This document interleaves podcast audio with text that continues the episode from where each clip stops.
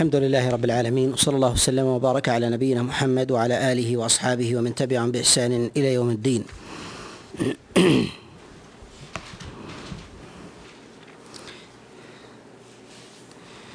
وفي هذا اليوم وهو اليوم الخاتم لدروس لدروس شرح عقيدة الرازيين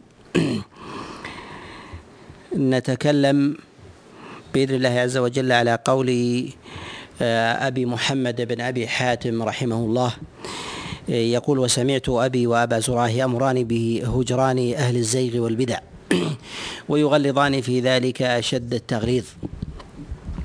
من الأمور المهمة التي يجب أن تعلم وأن يتبصر بها أن الله عز وجل إنما شرع آه، الهجران لأهل المعاصي إنما هي بسبب المعصية وإنما شرع الله الهجران لأهل البدع بسبب بدعتهم لا لا لذواتهم آه، وذلك لحماية تلك البدعة من الانتشار وحماية عقائد الناس وكذلك أيضا آه، أديانهم من أن يمتزج فيها ما ليس منها.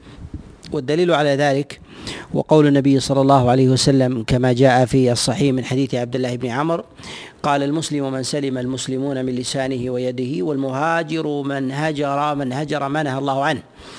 وهذا فيه إشارة إلى الحكمة من سبب من سبب الهجران وسبب الهجرة هو أن يهجر الإنسان فعل المحرم أن يهجر الإنسان فعل المحرم.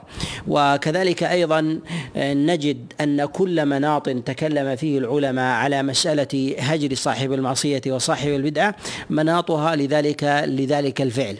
وعلى هذا نقول إن أصل التأثير في أبواب الهجران والمفارقة هو فعل المعصية. وهي المؤثر الأول المؤول الأول في ذلك.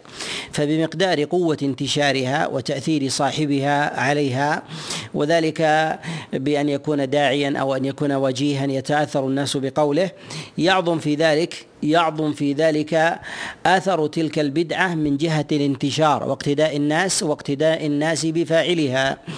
وربما تكون البدعة الصغيرة لا تنتشر وذلك لضعف قائلها وجهله وكونه مغمورا وينتشر وينتشر مثلها لكون ذلك الشخص معروفا آه، يدعو يدعو إليها. فنقول إن الأثر في ذلك إنما هو إنما هو بالبدعة والآلة التي توصلها إلى الناس. فقد تكون الصغيرة عظيمة وقد تكون الكبيرة ضعيفة في أبواب الهجر ولو كانت في ذاتها في ذاتها عظيمة.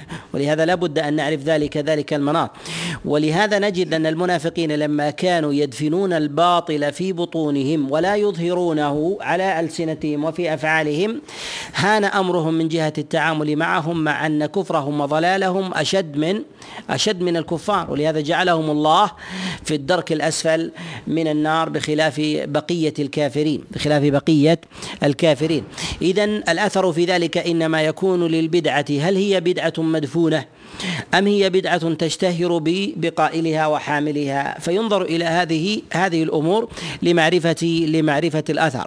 ولهذا نقول إن الأصل في آه، أبواب الهجر هو حماية دين الناس من وصول الشر إليهم سواء كان بدعة أو كان أو كان معصية. والعلماء يتكلمون على أبواب الهجر آه، في مواضع عديدة. منها ما يتعلق في أبواب هجر المبتدع ومنها ما يتعلق بهجر آه، الفاسق.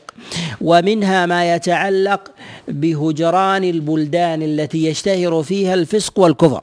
ومنه سميت الهجرة بالهجرة ومنها هجرة الصحابة عليهم رضوان الله من مكة إلى الحبشة ومن مكة إلى المدينة ثم هجرة رسول الله صلى الله عليه وسلم بأصحابه آه، من مكة إلى إلى المدينة. فهي فهي هجرة. فنقول إن ثمة هجرة تكون للأفراد والأعيان ومنها ما تكون للأوطان والبلدان وذلك لمفارقة تلك البدعة حتى لا تنتقل إلى الإنسان حتى لا تنتقل إلى إلى الإنسان. لهذا نعلم أن أبواب الهجر والهجرة إنما هو لحماية دين الناس من وصول البدعة والمعصية إليهم. وكذلك أيضا لإماتتها ووأدها لإماتتها ووأدها فإن المهجور يضعف يضعف تأثره ببدعته وخطئه إذا علم مفارقة الناس له. ولهذا ربما الإنسان يعلم من نفسه أنه لا يتأثر بتلك المعصية التي يخالطها. نقول إن الأمر لا يتعلق بك وإنما حماية لغيرك وحماية لفاعل المعصية من أن يتشرب قلبه تلك المعصية فتتحول إلى إلى دين فتتحول إلى دين. ولهذا نقول إن الإنسان مأمور بهجر المعصية. مأمور بهجر بهجر المعصية. وسبب هجرانه لتلك المعصية أن الإنسان ربما أن الناس ربما يتأثرون بمخالطته لها وفعله لها وتكثيره لسواد لسواد أهلها فحينئذ تعظم في نفوسهم تعظم في نفوسهم. وبعض الناس يقول إني لا أهجر تلك البدعة ولا أفارقها لأن صاحبها عنيد لا يدع تلك البدعة لا يدع تلك البدعة أو أن البدعة لا يمكن أن تتغير لا يمكن أن تتغير. نقول هذا ليس هو المناط لأن المناط في ذلك هو أيضا مع زوال البدعة هو عدم انتشارها. عدم انتشاره فقد تبقى بعينها ولكن تنتشر بوجودك فيتاثر الناس. فربما تكون مغمورا لا يتأثر بك إلا واحد ولو كان ولدك أو زوجك أو نحو ذلك إذا علم بوجودك تأثر بها فكيف إذا ارتفع الناس وتأثر به أكثر من ذلك؟ ولهذا نقول إنه كلما كان الإنسان آه، أكثر تأثيرا في الناس فإن أثره في مخالطة البدع والشر أعظم عند الناس ولو كان وجوده وعدمه في زوالها ضعيفا أو أثره في في وجودها وزوالها سواء. ولهذا تجد ويدل على ذلك أن تجد بعض المعاندين المستكبرين آه، القادرين على إثبات بدعتهم وفسقهم كأن يكون سلطانا أو يكون وجيها أو قادرا على إثبات ضلاله وزيغه أنه يستثقل أن ينكر الناس عليه. يستثقل أن ينكر الناس عليه. لماذا؟ لأنه يعلم أن بإنكار الناس عليه وهجرانهم له فيه تأثير على انسياق الناس وانقيادهم وانقيادهم إليه. فهو يعلم أن هذا يحول بينهم وبين وبين الانقياد ويحب في ذلك أن أن يسكت عليه. ثم أيضا أن لفاعل البدعة ولفاعل الشر لفاعل البدعة ولفاعل الشر آه، أثر لبدعته عليه فيفعلها ربما فسقا ثم يتطبع عليها حتى تتحول بعد ذلك دينا. فأنت ترحمه بنفسه بهجرانه وإنكارك لتلك البدعة عليه حتى تحول بين المعصية وبين تطبيعها في قلبه هو بين بين فعلها وتطبيعها في قلبه هو فيبقى الشعور بالذنب ملازما له ما دمت تنكر عليه ذلك ذلك المنكر أو تنكر عليه ذلك ذلك الخطأ. فإن في كل الأمم تبدأ الأخطاء والزلات وتتهيبها النفوس ثم تكون بعد ذلك ثم تكون بعد ذلك دينا. فيكون مستريبا ثم يجدها في ذلك بعد ذلك دينا. ولهذا قد ذكر غير واحد من السلف أن ذر بن عبد الله المرهبي الهمداني وهو أول من قال بالبدعة بالعراق بدأ قوله في الإرجاء فقال هو رأي رأيته لا أدري عنه. فلما جاءته الكتابة من البلدان وتأييده قال هذا الذي أمر الله به لا دين لله سواه. فحينما وجد التأييد في ذلك فإنه تمسك بتلك البدعة. ولهذا نقول إن إنكار المنكر ولو عاند الإنسان فيه فيه رحمة بذلك بذلك الفاعل. إما أن يكون معصية وإما أن يكون وإما أن يكون بدعة. فلا يتطبع في قلبه فيشعر بالذنب فربما لم يتب اليوم ويتوب بعد أربعين سنة عند حضور الأجل عند حضور الأجل. فيبقى في ذلك والانفصال الذي يكون في قلب المبتدع وقلب الفاسق في أثر البدعة أثره في ذلك بالأمر والنهي وكذلك أيضا الهجران. بالأمر والنهي وكذلك الهجران.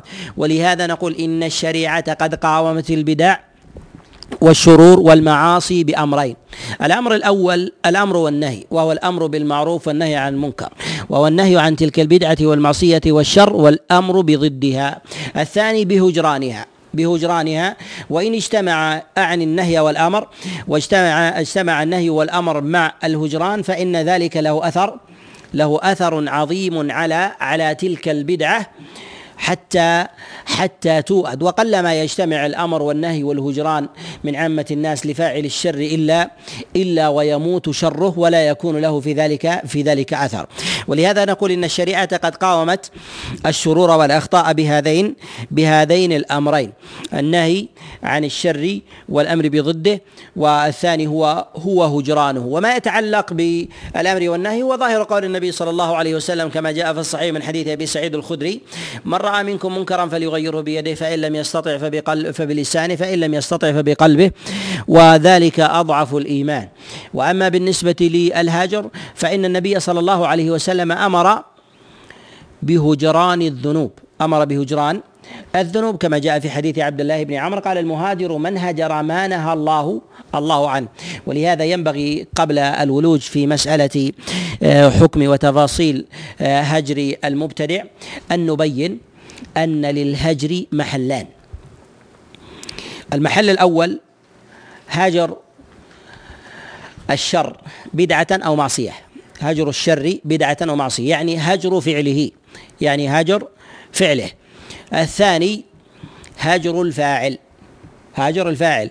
ولا يلزم من هجر الشر هاجر الفاعل هاجر الفاعل. أما بالنسبة للأول وهو هجر الفعل وفعل الشر فإن الإنسان مأمور بكل حال أن يهجر الشر بجميع أنواعه سواء كان كبيرا أو صغيرا سواء كانت بدعة مغلظة أو مخففة سواء كانت كبيرة موبقة أو أو لمما صغيرا فهو مأمور بمجانبة الشر بجميع أنواعه. وهل يلزم من مفارقة الشر مفارقة صاحبه؟ لا يلزم من ذلك لا يلزم من ذلك. ويلزم من مفارقة صاحب الشر مفارقة الشر بداهة لأنك لم تفارقه إلا لأجل الشر الذي الذي فيه. ولكن قد تفارق الشر ولكن تخالط صاحبه. ولكن تخالط تخالط صاحب الشر إذا لم يقترف الشر. والدليل على التفريق بين مخالطة صاحب الشر وبين الشر في في ذاته هو نهي الله عز وجل عن مخالطة الذين يخوضون في آياته. قيد الله عز وجل ذلك بقوله حتى يخوضوا في حديث غيره. يعني لو خاضوا في حديث غيره خا خالطوهم وإذا خاضوا ففارقوهم ولهذا نفرق بين مفارقة بين مفارقة البدعة والمعصية والشر وبين مفارقة صاحبها. أما الأول وهو المفارقة مفارقة الفعل فإنه متعين بكل حال. فإنه متعين بكل حال. وأما بالنسبة للفاعل فأما بالنسبة للفاعل فإن ذلك يختلف بحسب أثره. فإن ذلك يختلف بحسب أثره. ولا يوجد قاعدة مضطردة بكل حال فإن النبي صلى الله عليه وسلم وأصحابه هجروا الشر بأنواعه وأما بالنسبة لأهل الشر فمنهم من خالط قوما وهجر آخرين ومنهم من خالط من هاجر هجر آخرين وخالط وخالط غيرهم فذلك بحسب الأمر الذي يتعدى يتعدى في أهله. يتعدى في أهله وهذا له له اعتبارات. اعتبارات تتعلق يتعلق بالشر في ذاته. هل هو شر مغلظ أم شر مخفف؟ وهل هو شر كامن أم شر أم شر ظاهر؟ ومنه باعتبار فاعله. هل اعتبار فاعله في ذلك مطلب؟ نعم. منهم من يكون داعية إلى بدعته ومنهم من لا يكون داعية إلى بدعته فهو مغمور في الناس لا يتأثر الناس بقوله كفر أو آمن ابتدع أو أو تسنن أو غير ذلك من من مخالفاته فهو مغمور فأثرها فأثرها حينئذ يضعف في ذلك. كذلك أيضا فإنه ينظر إليها باعتبار باعتبار ذات الشر. في اعتبار ذات ذات الشر فإن من الشر ما يكون مستترا صاحبه ولو علم الإنسان به فهذا لو كان مغلظا عظيما ما جاز للإنسان أن ما جاز للإنسان أن يفارقه لأجل أمر أمر قد استتر به ولو كان كفرا. ولهذا نجد أن النبي صلى الله عليه وسلم قد خالط المنافقين مع أن الله بين له أنهم أنهم منافقون ولكنهم يظهرون الإيمان ويبطنون ويبطنون الكفر. ولهذا نقول نفرق بين ما كان كامنا وبين ما كان ما كان ظاهرا. ولهذا نقول إن آثر الهجران ومعرفة حكمه الشرعي مع هذه الاعتبارات يلزم منه النظر إلى جهات أربعة يلزم منه النظر إلى جهات إلى جهات أربعة. وهذه الجهات الأربعة بها يعرف الإنسان آثر الهجر من جهة تأكيده ووجوبه ومن جهة ومن جهة تأكيد خلافه ومن جهة تعلق ذلك بين بين الأمر والحظر وتردده في حال إلى حال فلا يفارق على سبيل التمام ولا يخالط على سبيل التمام وإنما يأخذ شيئا وشيئا مما يتعلق به أمر الناس. وذلك أن الشريعة ما أمرت بمفارقة الإنسان المخطئ وصاحب الشر بكل حال. فلو أمرت الشريعة بذلك لما اجتمع الناس ولا تقاربوا ولا تراحموا ولا تزاوجوا ولا تجاوروا ولا آه، خالط بعضهم ببعض بشراء وبيع وغير ذلك لأنه لا يسلم أحد من من معصية وإنما جاءت الشريعة جاءت الشريعة بالأثر الذي يتعدى إلى ذلك الشر ووأده. ولهذا نقول إنه لا بد من النظر إلى جهات أربعة. الجهة الأولى هي جهة المهجور جهة المهجور. وهذا كله يتعلق بالمحل الثاني. ذكرنا الفعل وذكرنا الفاعل. ذكرنا الفعل وذكرنا الفاعل. أما هجر الفعل فهو فهو محل محل اتفاق ولا خلاف في ذلك. أما بالنسبة للفاعل فهذا يتفرع عنه في هذه في هذه الجهات. نقول الجهة الأولى هي جهة المهجور. جهة المهجور. وذلك أن الإنسان إذا أراد أن يهجر أحدا لا بد أن ينظر إلى منزلته ومقامه. إلى منزل منزلته ومقامه. فالناس يتباينون ويختلفون. فقد يكون صاحب الشر في ذلك. لا يتمكن الإنسان من هجرانه. لا يتمكن الإنسان من هجرانه. وذلك كالأب والأم ممن يظهر منه الزلة والمفسق وغير ذلك فالإنسان مأمور ببره فالإنسان مأمور ببره وكلما كان أبعد ضعف في ذلك الحق وذلك من ذوي الأرحام وغير ذلك مما قرب من مما قرب من الإنسان. ولهذا قد تقع البدعة من الوالد وتقع بدعة مشابهة لها من شخص آخر. وهذه تؤثر على الإنسان وتلك لا تؤثر عليه أعني في أبواب الهجر. فإذا هجرت الوالد لم يتأثر وإذا هجرت غيره تأثر في ذلك تأثر في في هذا فإن أثر الإبن بهجرانه لوالده في غالبه عليه. بخلاف العكس بخلاف بخلاف العكس خاصة إذا كان الوالد صاحب شر أو بدعة أو فسق أو غير ذلك فإنه يحتاج إلى شيء من إلى شيء من آه، التعلف. ولهذا نقول لا بد من النظر إلى إلى المهجور وحاله إلى المهجور وحاله. هذا من جهة آه، من جهة آه، قربه وبعده قربه وبعده. فربما الأب إذا هجر ابنه ضعف الابن. وذلك أن الابن آه، يتودد لأبيه ويلطف به وهجر وهجر والده له أعظم أثرا من هجر من هجر الابن لوالده. ولهذا عبد الله بن عمر عليه رضوان الله هجر في أشياء وفي أشياء ربما يعتبرها البعض من الأمور اليسيرة وذلك أن فيها تاديبا شديدا ولو كان ليوم واحد. كما جاء عن عبد الله بن عمر وفي الصحيح لما قال آه، آه، عن رسول الله صلى الله عليه وسلم لا تمنعوا إيماء الله مساجد الله. قال ابنه إنا لنمنعهن. حمله في ذلك الغيرة حمله في ذلك في ذلك الغيرة على على نسائه. ولكن إذا جاء النص ليس للإنسان أن يرد أن يرد عاطفته ورغبته. هجره عبد الله بن عمر قال والله ما ما كلمتك. وهذا مما يتعلق بعبد الله بن عمر لابنه. ولكن لو كان العكس أن يكون من ابن لأبيه فإن الأثر في ذلك أضعف. وإنه يعلم بأثره لي أثره لولده كذلك أيضا في الخذف وقد جاء آه، في حديث آه، عبد الله بن مغفل وهو في الصحيح لما آه، قال لابنه قال إن لما رآه يخذف وقال نهى رسول الله صلى الله عليه وسلم عن ذلك وقال إنها لا تكسر سنا ولا تصيد صيدا ولكنها تفقع إنها لا تصيد صيدا ولا تنكأ عدوا ولكنها تفقع العين وتكسر السن. ثم خذف. مرة أخرى فهجره لذلك فهجره لذلك. هذه أشياء ربما تكون يسيرة. فحينئذ إذا عظم أثر الهجران تأكد ولو كان في ذنب يسير. وإذا ضعف أثره فإنه لا يتأكد ولو كان الذنب عظيما. ولو كان الذنب الذنب عظيما. إذا لا بد من النظر إلى إلى جهة المهجور من جهة منزلته ومقامه من الهاجر. ومقامه من الهاجر. كذلك أيضا بالنسبة للمهجور فإن من المهجورين من هو داعية إلى بدعته وضلاله وفسقه مجاهر بذلك. فهذا فهذا هجره أولى من غيره هذا هجره أولى أولى من غيره. بخلاف الذي يفعل ذات ذات المنكر ولكنه ليس بداعية لا إلى بدعته ولا إلى فسقه. وكذلك أيضا ربما يجاهر فيه أحيانا ولا يجاهر فيه أخرى وربما حمله الحياء على الاستتار به عن أقوام دون دون أقوام. فإن هذا أضعف في أبواب في أبواب الهجر ولو كانت المعصية أو البدعة واحدة. كذلك أيضا آه، من آه، ما يتعلق في أبواب آه، في أبواب الهجر مما يتعلق بجهة بجهة المهجور. أن يكون أن يكون المهجور معاندا مكابرا. من المهجورين من هو معاند ومكابر وتقطع باليقين أنك لو هجرته ما أثر ذلك فيه. وربما حمله ذلك الهجران على العناد والاستكبار وأن يستطيل شرا في بدعته وفسقه في بدعته في بدعته وفسقه.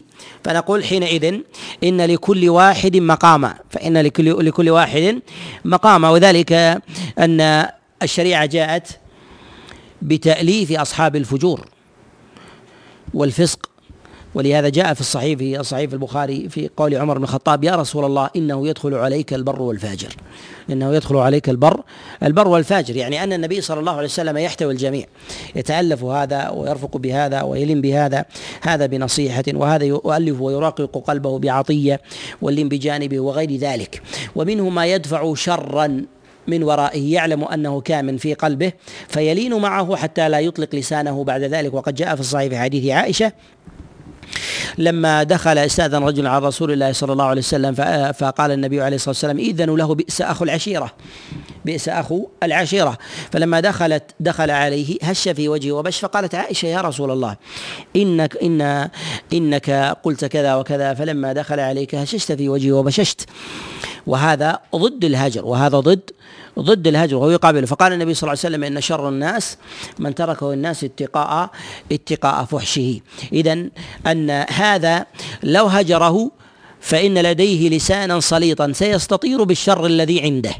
ولكني أتألف قلبه حتى لا يخرج ما لديه. حتى لا يخرج حتى لا يخرج ما ما في قلبه من الشر. ولهذا يتألف الناس ومن ذلك في أبواب السياسة الشرعية. من الناس من إذا خالطته بقي على ما هو عليه ولم يستطر في شره. ومنهم من لو أبديت شيئا من العداوة لأخرج ما لديهم ما هو أكثر من ذلك. فأفسد نفسه وأفسد غيره. وهذا أيضا في في حديث سعد وهو في الصحيح أن النبي صلى الله عليه وسلم لما أعطى رجلا وسعد جالس قال سعد لرسول الله صلى الله عليه وسلم يا رسول الله إنك أعطيت فلانا وتركت فلانا وإني لأحسبه مؤمنا. يعني فلان. فقال النبي صلى الله عليه وسلم أو مسلما إلى آخر الحديث قال ثم قال النبي لسعد يا رسول فقال ثم قال النبي لسعد يا سعد إني لأعطي الرجل وغيره أحب إلي من خشية أن يكبه الله في النار. خشية أن يكبه الله في النار. مسألة العطية هذا وصل وهو ضد الهجر.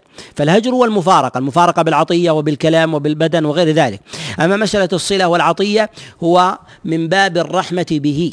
لأني لو أم لو لم أفعل به ذلك لا فسد في قوله ووسد في عقيدته وخالط غيره من أرباب الشر وأفسدوه لأنه متهيئ في باطنه لهذا هو متهيئ لباطنه لباطنه في هذا. ولهذا نقول إنه ينظر إلى أحوال الناس ينظر إلى أحوال الناس في ابواب في أبواب الهجر. كذلك أيضا الجهة الثانية هي جهة الهاجر. الجهة الثانية هي جهة جهة الهاجر. ولا بد للإنسان أن ينظر إلى جهة من جهة أثره على المهجور. وكذلك أيضا أثر الهجران عليه أثر الهجران عليه. فالشريعة قد جاءت رحمة بالناس. ورأفة ورأفة عليهم. فما أمرت بالهجرة بكل حال ولو أضر أضر بالهاجر وإنما جاءت بوأد البدعة ودفعها بوأد البدعة ودفعها.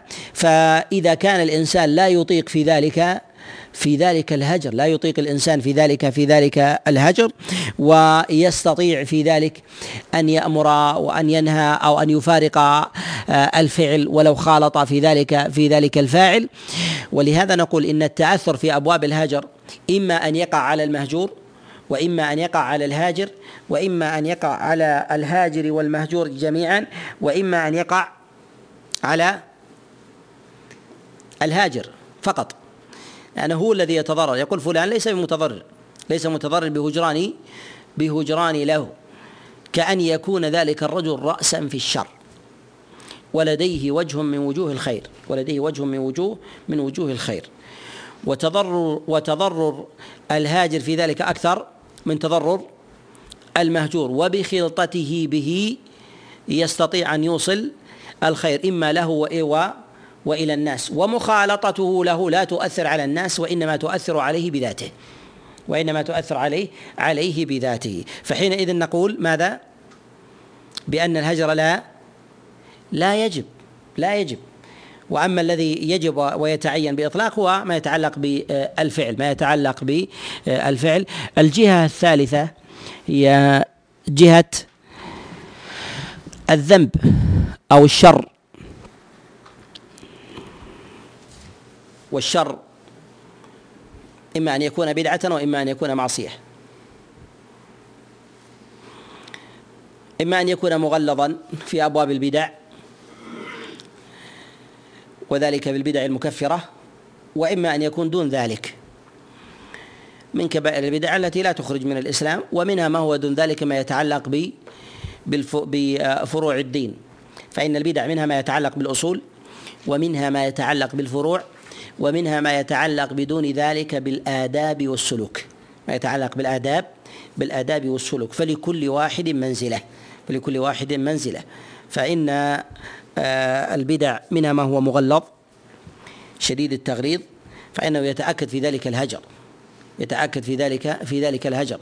إذا أطاق الإنسان ومن الإشارات التي تتعلق بذات البدعة وغلظها جهة البدعة وتتعلق كذلك أيضا بالهاجر أنه يطيق أو لا يطيق. أنه جاء في مسائل عبد الله بن أحمد آه، لأبيه آه، أنه ذكر أن أباه سئل عن الذي يقول القرآن مخلوق. قال الإمام أحمد رحمه الله ألحقوا به كل بلية. ألحقوا به كل كل بلية وهذا أعظم أنواع الهجر. فقال فقيل الإمام أحمد رحمه الله أنعاديهم ونهجرهم؟ قال أحمد إن أهل خراسان لا يطيقون ذلك ولا يقوون عليهم. لماذا؟ لأن هذه البدعة انتشرت في خراسان يعني لو لو يعني مراد الإمام أحمد رحمه الله لو قلت لكم اهجروهم ما تبايعتم ولا تشاريتم ولا تجاورتم ولا ولا انتفع بعضكم بعضكم ببعض ولهذا فرق الإمام أحمد رحمه الله بين هذه البدعة تكون في بغداد وبين البدعة التي تكون في خراسان لأن محلها في خراسان قد استطار لأن الجهم بن صفوان من أين؟ خراسان لأنه من ترمذ لأنه من ترمذ فانتشر شره هناك وتأثر الناس به. فلما قيل له في ذلك قال إن أهل خراسان لا يكون على ذلك. وما قال أهل العراق ولا أهل الشام. باعتبار أن هذا القول يحارب أهله وهم في قلة. وهم وهم في قلة بخلاف تلك تلك البلدان. ولهذا ينظر إلى إطاقة إطاقة الإنسان وتأثره. وقد يقول قائل إن هذه البدعة في كل مكان. وانتشرت. وأنا في البلد ثلاثة أو أربعة مجموعة. فإذا هجرت هجر البلد كامل هذا يطيق أو لا يطيق؟ لا يطيق. إذا المتأثر هو أو المهجور؟ هو ولكن العكس. ولكن بالنسبة للعكس إذا كان صاحب في البدعة قليل آه، أو متوازين يستطيع الإنسان أن يهجر ويؤثر حينئذ يقول الأثر لذلك يكون على على المهجور أكثر أكثر من الهاجر. ولهذا نقول ينظر إلى جهة الهاجر وجهة المهجور آه، للمهجور وجهة الهاجر وكذلك أيضا آه، المهجور لأجله وهو الشر والمعصية. الشر والمعصية والأثر على ذلك. في الناس فيفرق بين الداعي وغير الداعي والبدعة المغلظة وغير المغلظة وأثرها من جهة من جهة الانتشار. الجهة الرابعة وهي جهة المتأثرين ب بالشر. وذلك أن ثمة هاجر ومهجور وثمة شر. وبقية الناس بقية الناس وهي جهة لها لا اعتبارها لها لها اعتبار هل إذا هجرت أثر عليهم أو لم يؤثر عليهم؟ وهل وجودك في المخالطة يؤثر عليهم أو لا يؤثر عليهم. ولهذا فرق بين بين العالم الذي يخالط الشر و و ويخالط أهل الشر وبين الشخص المغمور الذي لا ي... الذي يخالطهم. فالفرق أن العالم والرأس في الناس يتأثر به الناس وربما كان تأثير العالم الواحد في الناس أكثر من من تأثير الآلاف أو الألوف من الناس لأنه يذكر أنه جالس الشر وخالطه. ولهذا لو قلنا إن ثمة مجلس فيه بدعة أو فيه فسق من من إدارة الخمر ونحو ذلك وحضره ألف رجل أو ألفين رجل وسمعت بهذا الكلام من عامة الناس. أيها أعظم إذا قلت أن اثنين أو ثلاثة شربوا الخمر ومعهم العالم الفلاني أيها أعظم؟ الثاني أعظم. الثاني أعظم لأنها أشد تأثيرا. بل لو قل لو قيل لك أن مئة ألف من الناس شهدوا مجلسا يدار فيه الخمر ولكن ثلاثة شربوا الخمر ومعهم عالم. أيها أعظم تأثيرا عند الناس؟ حضور العالم. ولهذا أثره في الناس أعظم ويعظم أمره في بمقدار تأثر الناس به. ولهذا نقول إن أثر الناس معتبر في اتخاذ الحكم الشرعي. ومن الأحكام الشرعية ما يتعلق بأبواب بأبواب الهجر. ما يتعلق بأبواب بأبواب الهجر. فيعظم ويتأكد إذا تأثر الناس بالمخالطة أعظم من غيرها. أعظم من غيره. ولهذا نقول إن قد يتوفر في الإنسان مثلا في مقام آه، الهجر. نظرنا إلى جهة الهاجر وجهة المهجور وجهة الذنوب. إذا قلنا بأن كل تلك المواضع السابقة التي آه، دعت إلى إلى عدم الهجر إلى عدم الهجر. تقول أن فلان لن يتأثر مثلا بهجري لأنه أعلى مني وأنا أضعف منه. ولكن هل الناس يتأثرون بحضورك وغيابك؟ إذا ثمة جهة أخرى. لا تتعلق بك ولا به. لا تتعلق بك ولا به ولا تتعلق بتلك البدعة أيضا أو ذلك الشر الذي هجرت لأجله. ولهذا لا بد أن ننظر إلى جهة التأثير الأخرى على الناس. هل حضورك يؤثر على الناس أو لا يؤثر؟ إذا كان حضورك يؤثر فإنه يعظم ولو كان في بدعة يسيرة. ولو كان في بدعة في بدعة يسيرة فإن هذا يتأكد فيه التغليظ. من يطلق الأحكام على هجر الفاسق وهجر المبتدئ بعيدا عن هذه عن هذه الجهات الأربع يضعف حكمه ويتناقض يضعف حكمه ويتناقض وعلى هذه الجهات تجتمع النصوص.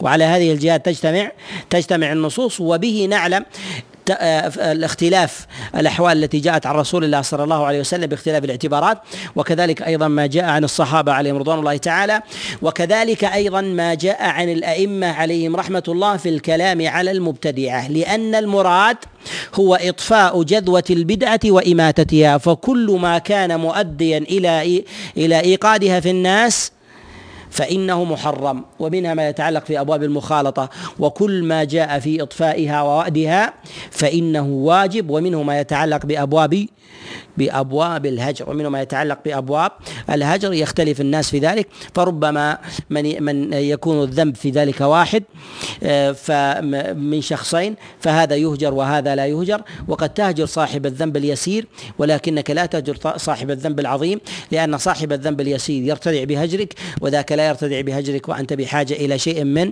من الرفق واللين واللين معه. ولهذا لا بد من الموازنة بهذه الجهات حتى يعرف الإنسان ما يتعلق بهذا بهذا الحكم. وثم قال الرازيان أو قال أبو محمد بن أبي حاتم الرازي عن حاكيا عن أبي حاتم وأبي زرار الرازي قال وينكران وضع الكتب بالرأي بغير آثار.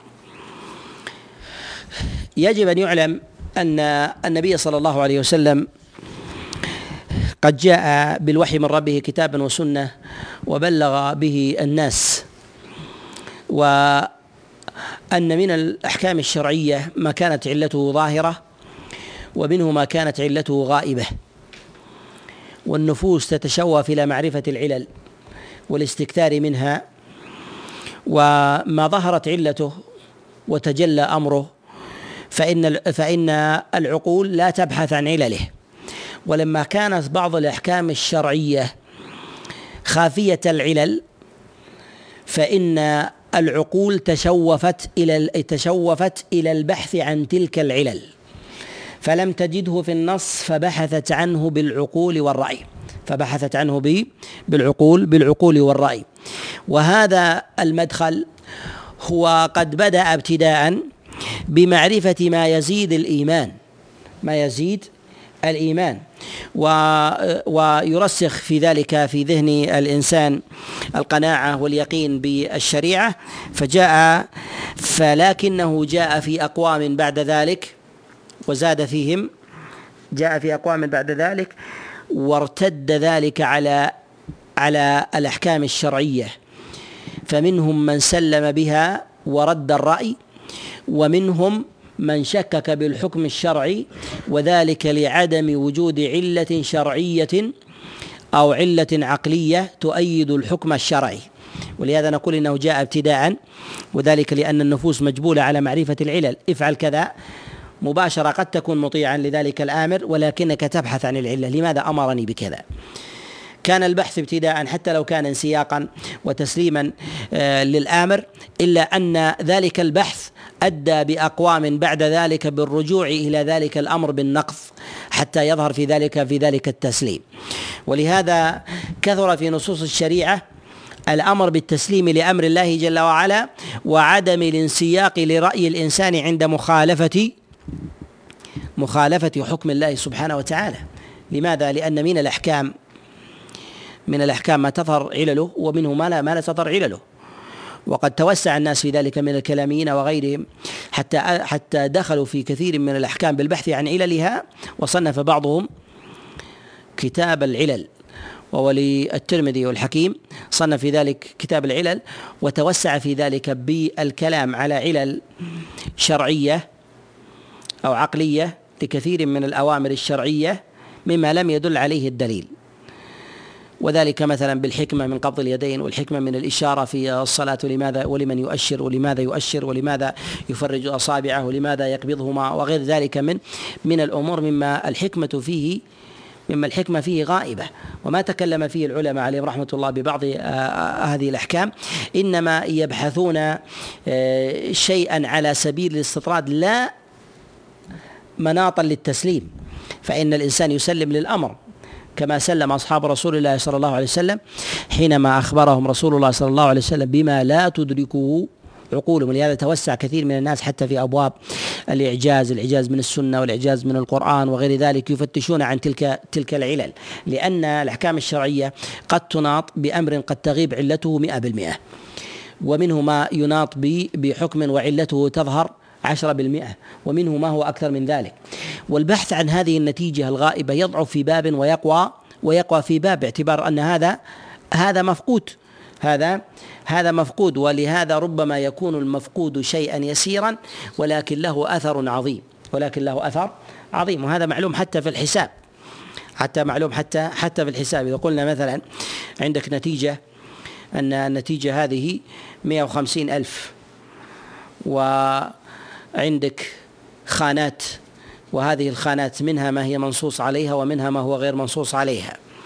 البحث والتنقيب عن ملء هذه الخانات حتى يتساوى ذلك الرقم بذلك بذلك الرقم.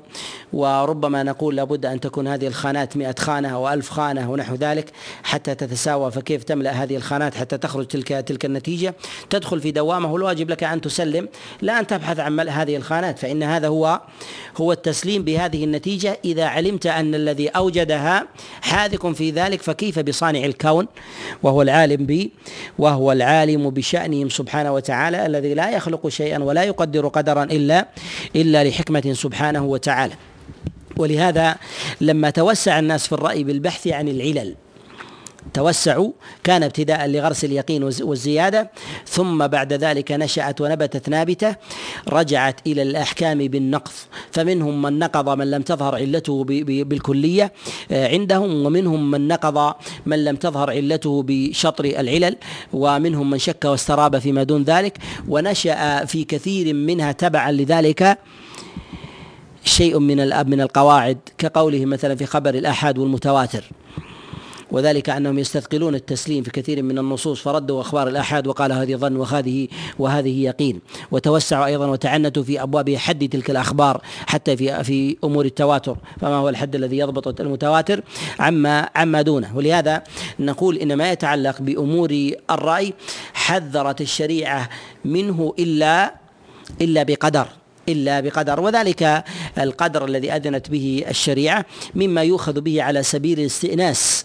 وذلك أن الشريعة ما جاءت بشيء يعطل العقل بل جاءت بما يحييه ويذكيه. لكن أن يكون منقادا للنقل لا أن النقل ينقاد للعقل لأن النقل هو علم الخالق والعقل علم المخلوق. فهل يتساوى علم الخالق ب بعلم المخلوق سبحانه سبحانه وتعالى؟ آه، ولهذا نقول إن ما يتعلق بالرأي إنما كان تدرجه على هذا على هذا النحو. ولهذا قال آه، أبو حاتم ابن أبي حاتم عن الرازيين قال وينكران وضع الكتب بالرأي بغير آثار ولهذا سوغ ما يتعلق بالرأي. لماذا؟ لأن من الرأي ما هو نافع كأبواب القياس ومعرفة النوازل والحاق النظائر بشبيهها وكذلك الفروع بأصولها وغير ذلك من المسائل التي تنفع تنفع الناس في أبواب الفتوى وكذلك أيضا معرفة آه، النوازل آه، والقضاء فيها والحكم بها فإن هذا مما يحتاجه مما يحتاجه الناس. ومن آه، النوازل ما لا يكون فيه نص فيحتاج الناس إلى ذلك إلى ذلك الحكم. ولهذا لم يحذر من الرأي مطلقا وإنما قالوا بغير آثار لأن الآثار هي التي تهدي الرأي وتدله إلى الصواب لا أن الرأي هو الذي يهدي الآثار. ولهذا قال ينكران وضع الكتب بالرأي بغير بغير آثار. ثم قال وينهيان عن مجالسة أهل الكلام والنظر في كتب المتكلمين. في كتب المتكلمين. هذا له أثر فيما تقدم الإشارة إليه فيما يتعلق بمسألة بمسألة هجر هجر المبتدع. ما يتعلق بمسألة هجر المبتدع وتقدم معنا التأصيل للاعتبارات في أبواب الهجر ومناطاتها عند الأئمة وبها تجتمع وتجتمع النقول المنقولة على الأئمة في أبواب هجر المبتدع. ونجد أن من الأئمة من يقول بهجر المبتدع لكن تجد من شيوخه من هو مبتدع. وتجد أيضا من شيوخ شيوخه من هو مبتدع.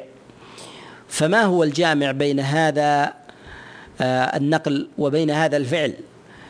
نقول الجامع هو تلك الاعتبارات التي تقدم الإشارة إليها. تلك الاعتبارات التي تقدمت الإشارة إليها. ولهذا نجد أن جماعة من الأئمة يقدرون الموجود والمفقود من الهجر.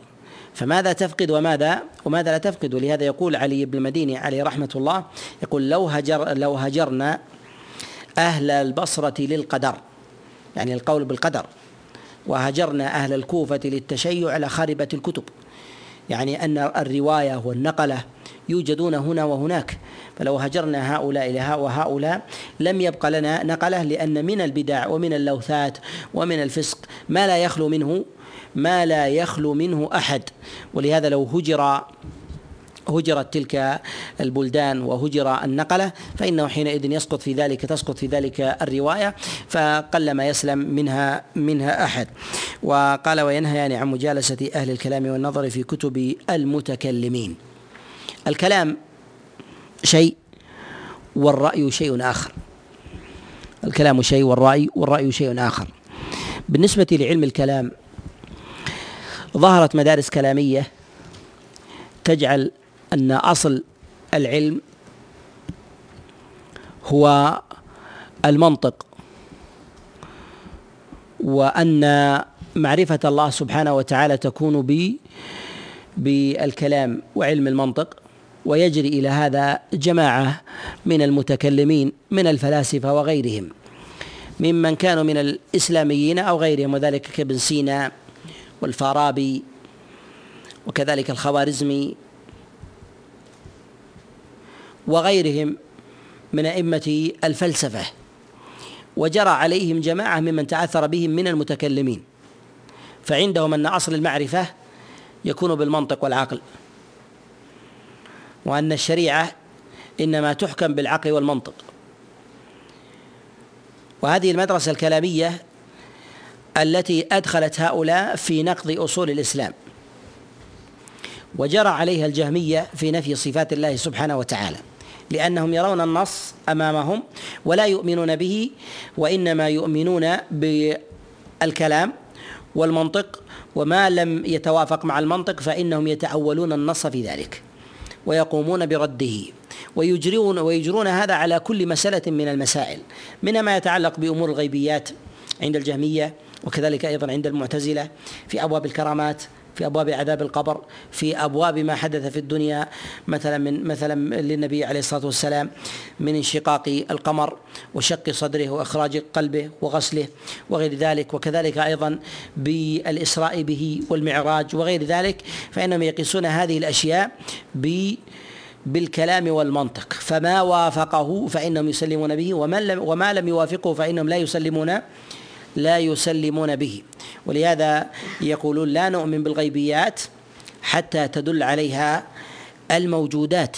فيجعلون الموجودات دليلا للغيبيات. فما ثبت من الغيبيات بالموجودات فإنهم يسلمون به وما لم يثبت فإنهم لا يسلمون به. ولهذا حذر الأئمة من هذا من هذا الأمر.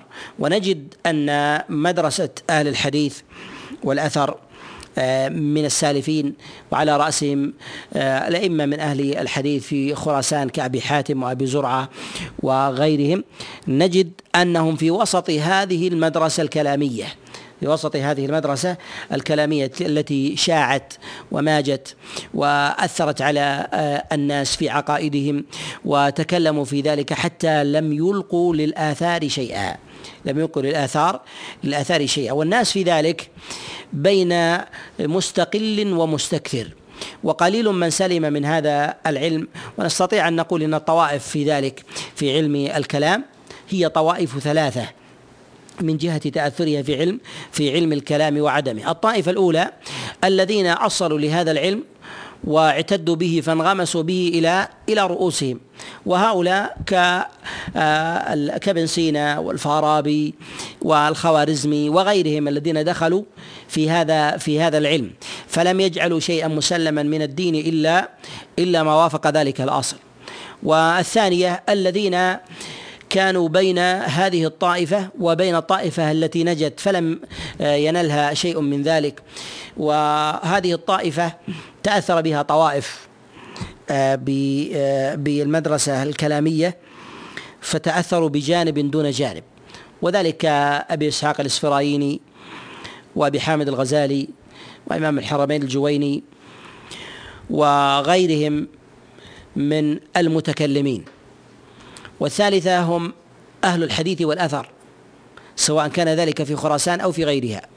الذين نابذوا المدرسة الكلامية وحذروا منها وحذروا من دخولها في تحليل علم الشريعة في أمور وخاصة الأمور الغيبية.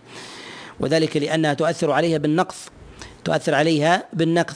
وإن كان في أطراف من أهل الحديث من تأثر بشيء في المسألة والمسألتين وذلك لأن هذا العلم أصبح يدرس في تلك البلدان كما يدرس الصبيان القرآن. فكان يدرس علم الكلام والمنطق في تلك البلدان. لماذا؟ لأن تلك البلدان هي مجمع لعلم الكلام الشرقي والغربي. علم الكلام الشرقي ما يتعلق بالفلسفة الباطنية الهندية وعلم الكلام الغربي ما يتعلق بالمدارس اليونانية والرومانية. فاجتمعت في بلدان في بلدان خراسان.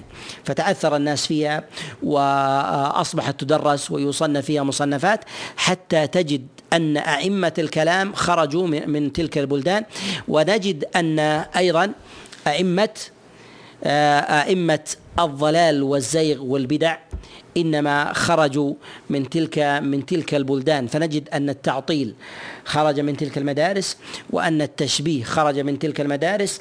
ونجد كذلك أيضا أن البدعة التي تتعلق في أبواب السلوك نشأت أيضا من من هناك من ما يتعلق في سلوك الأفراد ومن ما يتعلق في أمور الآداب وغيرها. فكانت فكانت مرتعا للبدعة ودخلوا في أبواب وأنشأوا كثيرا من المسائل مسائل الاستحسان العقلي وغير ذلك. مما لم تدل عليه الشريعة فهل ما استحسنه العقل تستحسنه الشريعة وغير ذلك؟ فالناس بهذا يستقلون ويستكثرون. وكلما دنا الناس إلى معاقل نزول الوحي فإنه حينئذ يضعف في ذلك الكلام ويضعف في ذلك الرأي ويصفو في ذلك الماء من الكدر. وهذه هي مواضع مواضع العلم في الحجاز في مكة والمدينة لأنها مواضع مواضع العلم مواضع العلم. ولهذا نجد أن الرازيين عليهما رحمة الله لما تكلم على هذه العقيدة أول ما أشار في بداية هذه العقيدة فيما يتعلق في مسائل قال أدركنا علي أدركنا العلماء عليه في جميع الأمصار. وأول ما ذكر حجازا لأنها هو منبع الماء. لأن النبي صلى الله عليه وسلم شبه الوحي بالغيث كما جاء في الصحيح. قال مثل ما بعثني الله به من من العلم والهدى كمثل الغيث الكثير. فالنبي صلى الله عليه وسلم جاء بغيث وهذا الغيث له آه، سواقي وله قدور تأخذ تأخذ منه. وتنوعت هذه وتنوع الآخذون في ذلك ومنهم من ورد إلى العراق ومنهم إلى الشام ومنهم إلى مصر ومنهم إلى اليمن ومنهم إلى خراسان وغير ذلك. فدخل فيها آه، في ذلك شوائب شوائب العقول وشوائب البلدان وما كان لديهم من عادات وما كان لديهم من من موروثات دخل في ذلك الكدر. والعقول هي الأواني العقول هي الأواني التي التي تحمل فتنقل من هذا كدرا إلى كدر إلى غير ذلك حتى حتى تعظم في ذلك يعظم في ذلك الشر.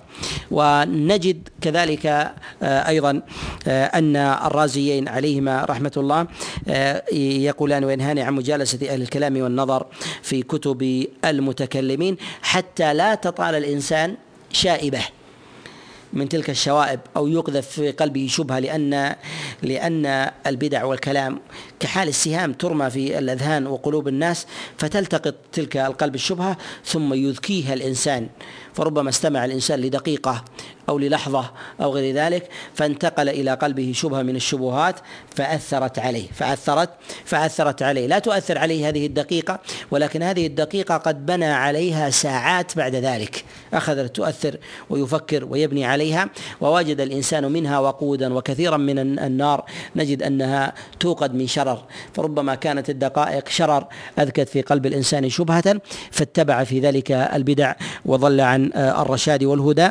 ويقولان لا يفلح صاحب كلام أبدا.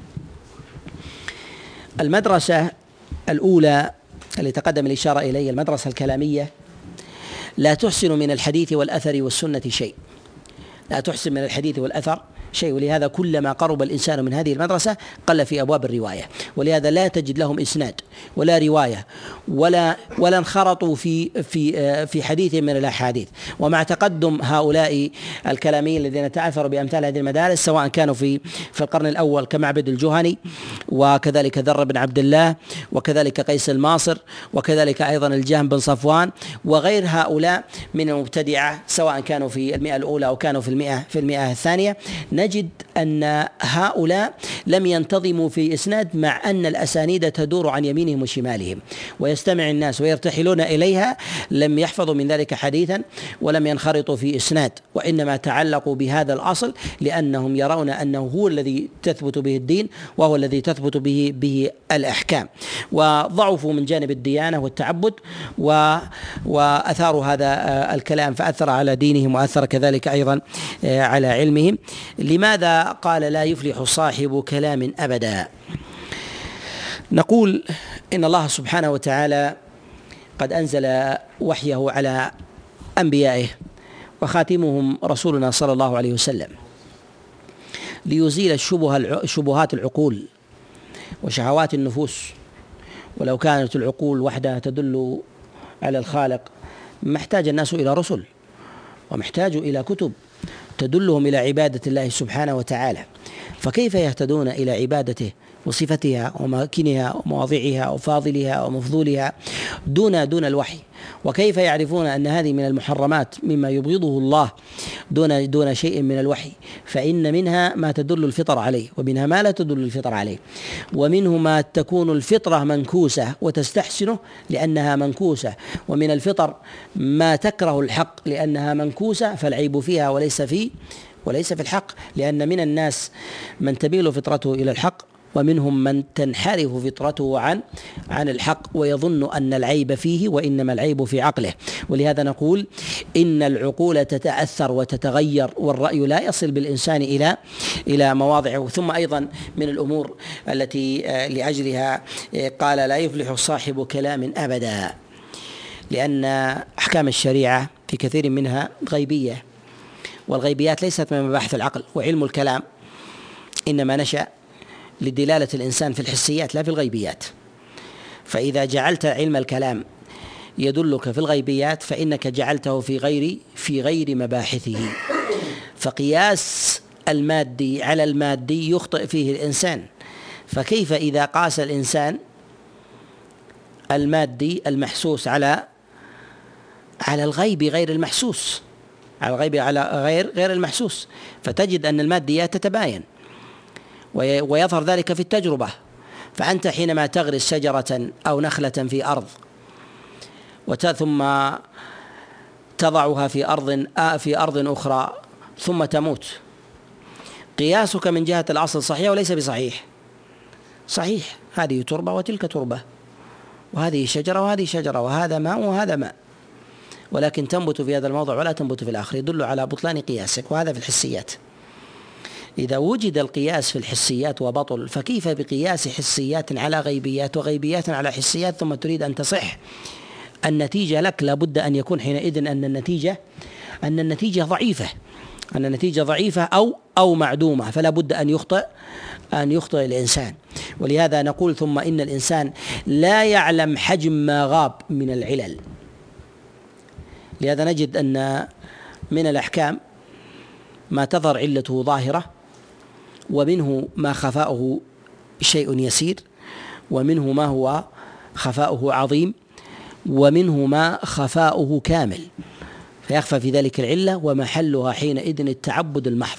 وقد يقول قائل لماذا أغسل العضو الفلاني وأدع العضو الفلاني؟ ولماذا التثليث في الغسل لا يكون تربيعا ولا يكون تخميسا ولا يكون أيضا تثنية؟ ما هي العلة بأمثال هذه العدد؟ ولماذا المغرب ثلاث ركعات والفجر ركعتين والوتر ركعة واحدة؟ نقول مثل هذه الأشياء غيابها كلي أو جزئي؟ كلي. وإن كان أصل الصلاة في تعبدها تظهر من ذلك العلل الخضوع للخالق سبحانه وتعالى لكن قد يكون فيها ما يتخللها من غياب العلل ما التعليل فيه من جهة غيابه كليا. ومنه ما هو ومنه ما هو جزئي. منه ما نصت عليه الشريعة ومنه ما لم تنص عليه ما لم تنص عليه الشريعة. فلماذا نسبت الزكاة هي ربع العشر؟ ولماذا كانت في الزروع ما سقت السماء العشر وما لم تسق في النصف؟ فاختلفت زكاة الزروع عن زكاة النقدين من الذهب والفضة فأصبحت تلك أكثر وتلك أقل. منها ما تظهر علته ومنها ما لا تظهر. ما لا تظهر علته. ولماذا المرأة تلبس حليا ولو كثر ولا تزكيه؟ ولكنها لو تملك أربعين مثقالا من غيره من الذهب تزكيه ولو كان عشر معشار ما تتحلى به. ما هي العلة هنا وما هي العلة هناك؟ نجد أن من العلل مما هو يتشابه من جهة نوعه ويختلف من جهة علته ولكن تغيب في ذلك العلة. ولو كان اختلف في ذلك في ذلك الحكم فمردها إلى أمر غيبي يجب للإنسان أن أن يسلم أن يسلم لحكم الله سبحانه وتعالى. ولهذا يقول لا يفلحون أبدا لأن الوصول إلى النتيجة معدوم لأنها متاهة لأنها متاع ولهذا نقول إن من آه، الأمور ما يستطيع الإنسان أن يصل بها إلى أن يصل إلى بعقله ومنها ما لا يصل إلى إليها بعقله. لأن هذه المباحث ليست من مباحث ليست من مباحث العقل. كحال الإنسان إذا أراد أن يصل آه، من مكة إلى المدينة والأغمض عينيك ثم اخرج من مكة إلى المدينة الدلالة من جهة الحس هي البصر أليس كذلك؟ يهتدي الإنسان ببصره فهي الآلة التي تدل الإنسان والذي يدل إلى عبادة الله عز وجل هو النص الشرعي وإذا غاب النص الشرعي وحضر غيره هل يستطيع الإنسان أن يصل أو لا يصل؟ لا يصل ما يسقط في بحر ولا يسقط في جبل ولا في وادي ولا غير ذلك. النتيجة في هذا النتيجة في هذا معدومة. النتيجة في هذا معدومة. لهذا قال لا يفلح صاحب كلام أبدا لأنه ما اتخذ الأسباب التي توصله إلى الحق. ويقول أبو محمد آه، ابن أبي حاتم وبه أقول. يعني بما تقدم عقيدة الرازيين وبه نقول. وصلى الله وسلم وبارك على نبينا محمد وعلى آله وأصحابه من تبعهم بإحسان إلى يوم الدين.